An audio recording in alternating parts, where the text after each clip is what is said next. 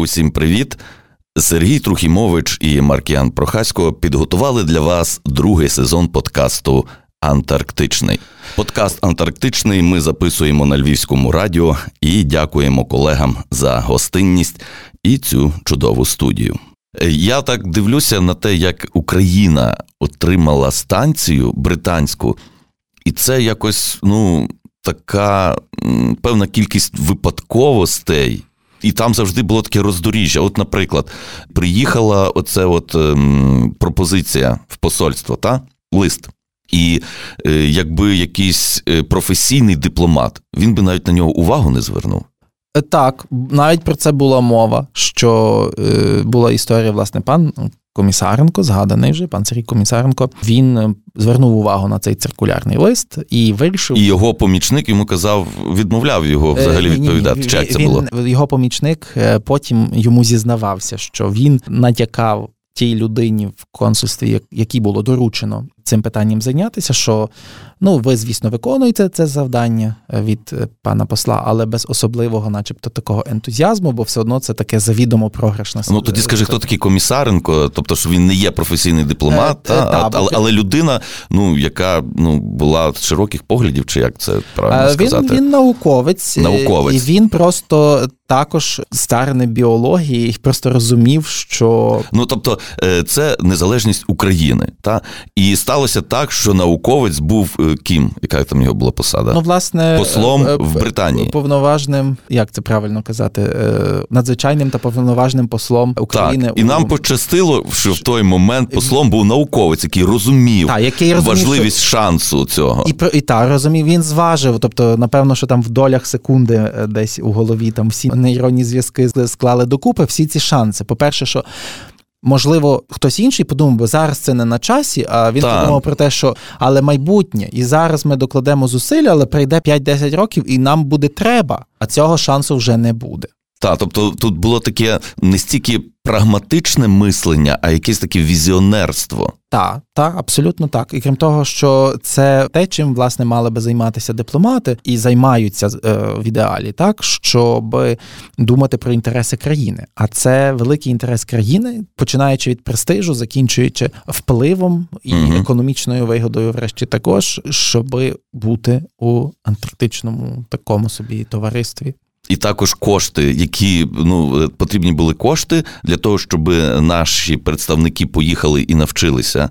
Та на той період передавання станції були знайдені в останній момент. Е, саме так, бо тоді це все було досить спонтанно. Звісно, це не від не відбувалося в один там день, але це розтягнувся весь цей процес там на два роки, здається. Е, але напевно в державних масштабах для країни, яка щойно думає про те, як бути їй е, будувати своє майбутнє після радянського минулого, це все ж таки можливо не так і багато часу. І дійсно кошти були знайдені в останній момент і допомогли власне різні е, фонди, такі як фонд відродження.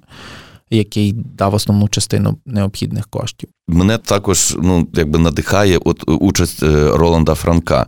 Ти от знаєш, Іван Франко, він десь у нас далеко-далеко, ти читаєш його книжки, і тут його внук, його Франко, і він тут присутній, і він нам допомагає ну, здобути цю станцію. Е, та-та, добре, що ти про це згадав, тому що е, я хотів про це сказати детальніше. Власне, він був тим, кому пан Комісаренко доручив. Ніби вже виконувати це питання, бо як помічнику із здається, помічнику з наукових питань, і він а, узявся а, за це запустив цей процес, а потім, як він сам казав, далі все закрутилося на вищому рівні.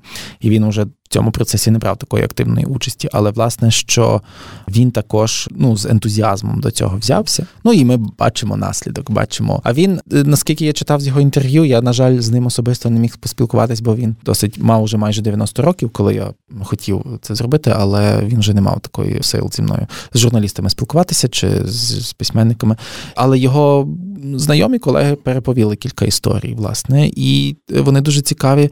І з інтерв'ю можна було дізнатися, що він думав про те, що може йти якимись е, стопами власне Івана Франка, але е, йому е, мама сказала, що що ні, ні, краще в такі от в радянські часи чимось іншим займатися. І він був кандидатом технічних наук, mm-hmm. теж науковцем, теж вочевидь, усвідомлював е, всі ці е, та реалії того, що якщо Україна отримає станцію, наскільки це буде важливо, престижно і візіонерсько. Ти ще в книзі згадуєш, що спецслужби перешкоджали отриманню станції, власне, в цей переговорний момент. Що це за спецслужби? Ну, це такі. Я не дуже на цьому акцентую, тому що це трішки все ж таки на тому, рівні... тому що ти не акцентуєш і виникає питання: а що ж за спецслужби е, саме? Це на рівні таких, от, власне, ну тільки з одного джерела я про це. А може, може насправді і більше, можливо, про це було теж і в інтерв'ю, і мені, власне, колеги Роланда Франка про це розказували як переповідку його власних історій. Тому я не знаю всіх тонкощів, але суть така, що на початку 90-х, зрештою, як і навіть недавно. В спецслужбах, ну тобто тепер підозрюють є різні підозри про те, все ж таки, що можливо в українських спецслужбах е, залишалися і залишаються якісь там лояльні Росії люди. Так то що дивуватися про 92-й чи 93-й рік, коли ця вся історія ну тільки могла починатися, і там е, я так розумію, в консульстві мусили бути якісь теж працівники зі спецслужб, і вони, наскільки мені пояснили цю історію, вони намагалися в цей процес цьому процесу перешкодити. І тут от цікавий момент, що з одного боку Росія ну в російських медіа там ніби трошечки іронізували з того, що Британія передасть нам станцію, мовляв, це таке королівське сміття, яке насправді не потрібне, тобто, наче знецінити, знеохотити, принизити, а з іншого боку, не давало. Значить, це не таке вже й сміття. Чому? Тому що ми стали антарктичною державою знову і повернулися в антарктичне товариство. І до слова, якщо вже говорити про це сміття е, в лапках, воно досі існує і існує в чудовому вигляді, і ще краще ніж було ну тобто розвивається і тобто, розвивається, тобто, є так. перспективи і так далі. Тобто і нові ну, відкриття, наукові наукова робота, і нові покоління науковців, і міжнародна співпраця, особливо завдяки теж тому, що є ноосфера. Тільки з'явилася ноосфера, зразу з'явилося зацікавлення деяких інших антарктичних держав. Е, ноосфера, то ти скажи, що це ноосфера? Так, так. Ноосфера це криголам. Криголам, так. так. І ну науково ну, тобто дослідний теж корабель льодового класу. І як тільки Україна отримала цей корабель, то зразу отримала коли? У 21-му році. 21-му нещодавно. З'явилося зацікавлення деяких інших антарктичних держав до спільної якоїсь роботи, власне, в напрямку досліджень антарктичних. Тобто, це дослідження ж не тільки на континенті, але в південному океані, тобто тому океані, який омиває Антарктиду. Давай зачитаємо уривок з книги, який стосується передачі станції українцям. Того ж дня корабель Ендюренс названий як і Шеклтонів, забрав британську команду з острова. Речі та людей доставили на борт гелікоптером. Британцям було сумно залишати базу назавжди. Українцям було сумно прощатися із британцями. Пан Міліневський, новий начальник вже української станції, записав у щоденнику: Сталося. Україна стала антарктичною державою. Результат двох років роботи, нервів і здоров'я завершений успішно. Минають роки і забуваються всі труднощі й фінансові проблеми, залишаються честь і слава. Отримавши антарктичну станцію, Україна відразу стала повноправним членом елітного антарктичного клубу, згадував Сергій Комісаренко 2016 року. І ось від цього 2016 року ми перестрибуємо на три роки вперед у 2019-й, коли Маркіан Прохасько поїхав на нашу українську антарктичну станцію. І перш ніж потрапити до нашої станції, ти випадково відвідав російську. Ну так вийшло. Вийшло так, бо я добирався туди туристичною яхтою польською. Це був туристичний маршрут. Він пролягає, зокрема, через острів Кінг Джордж, на якому є дуже багато станцій інших держав. Тобто там є і південно-корейська, і китайська, і бразильська, і польська, і чеська, і чилійська, і російська власне станції. Там їх багато. І ми ходили по острову, і хтось англійською мовою нас запросив на станцію. Ну, я погодився разом з іншими. Ми туди прийшли. І потім я вже, коли підійшов, побачив табличку, що це станція Белінсгаузен. Можливо, я міг і додуматися якось раніше, але але все ж таки якось це так було все, знаєш, Антарктида, берег. Я дуже хотів туди вийти, бо було питання, чи ми будемо сходити взагалі на острів, чи на цей острів все ж таки сходити не будемо. Ну, захоплення, звісно, і тут хтось кличе в гості на станцію, тут і тут, а це російська станція. Ну і оскільки є дуже багато, коли я туди їхав, розмов про те, що ніякої політики в Антарктиді немає. Ну то я подумав, ну гаразд, раз вже така ситуація склалася. І е, ну, все ж таки чесно сказати, що її там набагато менше, і люди дуже часто допомагають одне одному, навіть нібито між країнами, які мають напружені стосунки, але теж все ж таки ідеалістично говорити, що цього взагалі немає. І е, ми зайшли на станцію, і я був вже готовий навіть просто поговорити з людьми, попитатися, зрештою, як вони тут живуть і так далі. Бо, врешті, навіть деякі українці в радянські часи е, теж працювали на цій станції, і було б цікаво про неї дізнатись більше. І, зрештою, вона названа на честь того ж таки Белінсаузена, про якого ми говорили. От. Але, на жаль, Мало не перше, що я там побачив, ну там роззулися, пройшли, сіли в вітальні, а там телевізор, і там Кісільов говорив. Ну і всі ці мої благі наміри, так би мовити, трішечки скисли.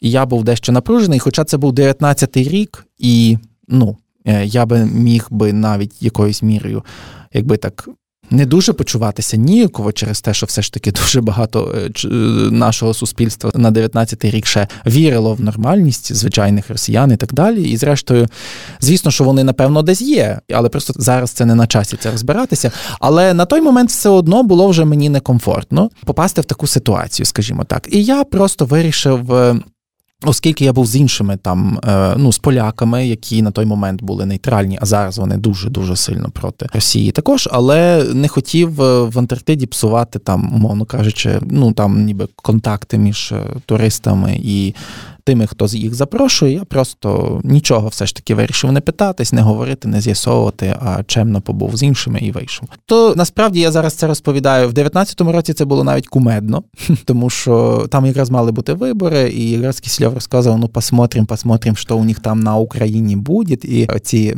старші учасники російської експедиції там кивали, посмотрим, посмотрим. І це з якоїсь точки зору могло би бути навіть досить кумедно і було, а з якоїсь ніби й не кумедно, але зараз це вже зовсім зовсім ну, ці історії не і, почекай, тобто ти зайшов і там вітальня, і там на чільному місці телевізор. Тобто люди там групуються довкола телевізора. Ні, я не скажу, що групуються. Людей там було досить мало. Просто ну просто він був вімкнений. Мене, до речі, дуже здивувало, що ну, звісно, це ніби свідчить про те, що там уже на той момент був якийсь там зв'язок такий, чи інтернет, чи ще щось, чи кабельне телебачення, чи супутникове, чи що, що вони могли собі дивитися. Але я насправді ну я розумію, що в Антарктиді, напевно, найбільше хочеться дивитися, дуже часто дивитися власне новини, дивитися, що відбувається у світі чи вдома. Але все ж таки мене це трішки, ну як би то сказати, висадило. Просто розумієш, дивишся... просто я згадую, коли ти розповідав про нашу українську станцію, то там тим місцем, яке збирало людей, був цей бар Фарадей. Та, і там телевізора не було. От, от я я про це. Мені це знаєш, цікаво. мені так згадалося е, спогад, там, знаєш, як є лікарня, там і палати, палата, і там який вестибюль, і там стоїть телевізор, і всі туди сходяться, той телевізор дивитися. Та, власне, мені здається, що це ця умовна кают-компанія на станції е, російській, то власне ця вітальня, і там ну, телевізор. А в українців телевізор в їдальні. В їдальні, і ніхто, звісно, коли їсть телевізор, не дивиться, але ввечері після ну, після вечері там вже можна розкласти стільці, щоб це був такий якийсь кінозал, і там великий екран є, і там не телевізор, а просто екран, на якому можна переглядати різні фільми, збиратися, балакати і так далі. Угу. От, Але дійсно серцем нашої станції є оцей бар Фарадей, де люди спілкуються, п'ють каву, святкують дні народження, слухають музику, грають е, у більярд і якось так. Я не я не хочу зараз так протиставляти дуже сильно, бо я на станції Вернацький жив, а на станції Белензавзен був там 10 хвилин чи 15. Угу. Відповідно, це ну не дуже коректно. Але на рівні такого напівжарту, то так, це дуже цікаве спостереження. І мене ще дуже так якби так само вразило, приємно вразило, і таке теж також таке піднесення стосовно виборів, які відбулися 2019 року в Антарктиді. І, власне, навіть не той факт, що вони відбулися, попри те, що бюлетенів тоді ніхто не привозив з фізичних причин, тобто ти там був, та вам довірили їх роздрукувати самому, організувати виборчу дільницю. Але те, який був розподіл голосів, він був такий практично, як і в Україні. І це говорить про те, що ну не відбирають людей за якимось політичним ідеологічно правильним поглядом, беруть за професіоналізмом і ну за психологічними якостями. А якби політичний твій погляд не має впливу виберуть тебе чи ні в Антарктиду. Ну так, я думаю, що взагалі цього навіть не запитують, і нікого це особливо не обходить. Насправді, які в тебе політичні погляди, умовно кажучи, за яку ти там партію в тому плані, так бо зараз, звісно, напевно, якщо би якийсь потенційний кандидат е, би раптом був мав певні специфічні погляди політичні на ситуацію в країні, то скоріш за все, ну він би туди ну напевно зрозумілих причин не потрапив. Ну умовно кажучи, якби виступав там за Росію, та ну це ж абсурдно би було. Ну це така супергіпотетична ситуація. Але коли говорити про ну мирний, тобто умовно мирний час там е, після 14 до 22, то я взагалі не можу собі уявити, щоб людей там перепитували, за які вони там політичні партії голосують, чи таке інше. Ось і відповідно, та ти говориш про те, що на виборах я якраз перший тур припав на той час, коли була і зимова експедиція, і сезонна. Тобто там була і ще інженерно-технічна група, яка власне це був один із заїздів, коли вони почали робити модернізацію станції. І ще й я там був, і ще ну, тобто журналісти, я як письменник, і було близько 40 людей. І палітра була дуже широка на цих виборах. То це все в інтернеті можна знайти і побачити розподіл голосів. Е, завершимо тему виборів уривком з книги. Врешті символічним у проявленні України в Антарктиді є вибори. Коли я був у 2019 році під час першого туру президентських виборів на станції, то спершу не розумів, чому у людей в Україні виникає така цікавість до того, як проголосує кілька десятків людей. Від цього нічого не зміниться. Проте згодом я зрозумів, що справа не у тому, за кого там проголосує жменька осіб, а в самому факті голосування в Антарктиді адже вибори це вияв суті української суверенності. Саме народ є найвищим джерелом влади, і він здійснює цю владу шляхом волевиявлення. Україна ж, реалізуючи конституційне право і обов'язок для своїх громадян в Антарктиді, стверджує свій суверенітет навіть у найвіддаленіших куточках планети. І ну насправді ти розумієш, що ми живемо в демократичній країні, і ми сповідуємо ці західні цінності, і за це варто боротися, варто воювати і варто перемагати.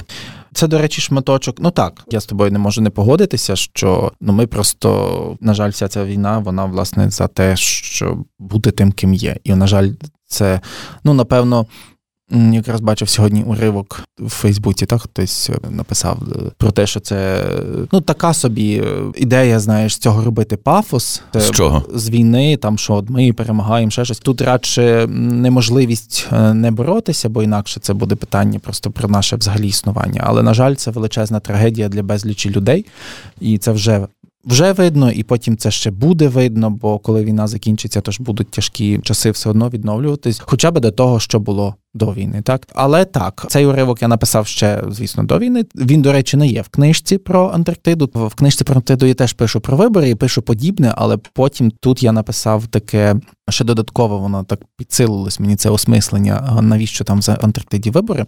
І це було в післямові до книги про Арктику, тобто мене попросили написати. Ну і мені тоді власне спало на думку, що ці вибори в Антарктиді такі, начебто, ну не обов'язкова річ, та бо там дуже мало людей, і це не дуже сильно на когось впливає, але воно відображає наскільки от те, про що я хотів сказати, наскільки Україна прагне все ж таки бути демократичною.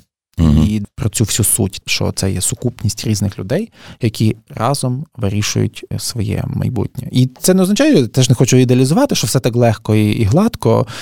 Але але так завжди є, що до всього доброго треба прагнути і працювати тяжко. Подкаст Антарктичний ми записуємо на Львівському радіо і дякуємо колегам за гостинність і цю чудову студію.